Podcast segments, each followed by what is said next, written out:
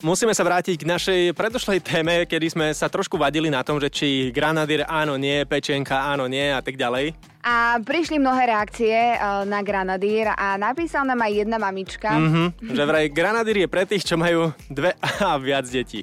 Rozumieme, rozumieme, že skrátka nedostatok času, no čo spravíš, cestoviny zo zemia Hej, a, to rýchlo. Jedno sa varí, druhé sa varí. a rypneš tam uhorku Presne. na kyslo a máš. v pohode. Deti, jedzte, som povedala, že jedzte. No.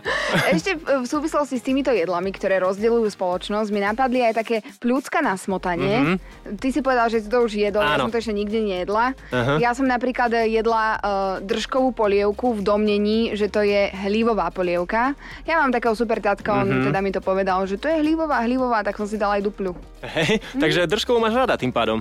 Vieš čo, potvrdilo sa mi to, že to, Keď- že ti nechutí držkova nie je preto, že tie držky by boli zlé, ale preto, že máš v hlave, že "Ah, a, držkova. Aha. No ja sa priznám, že ja som nejedol nikdy v živote držkovú polievku, pretože tiež mám k tomu trošku taký... Taká akože hlivá Odstup. ústricová, Hej.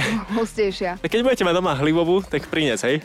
Áno, áno. Alebo že čo ešte, koška na mlieku. Hm, to teraz si vyťahla pre labužníkov, Tak vieš, absolútne. keď ranejkujete kakauko, tak nič lepšie ako koška na mlieku nemôže byť. Dobrú chuť vám prajeme.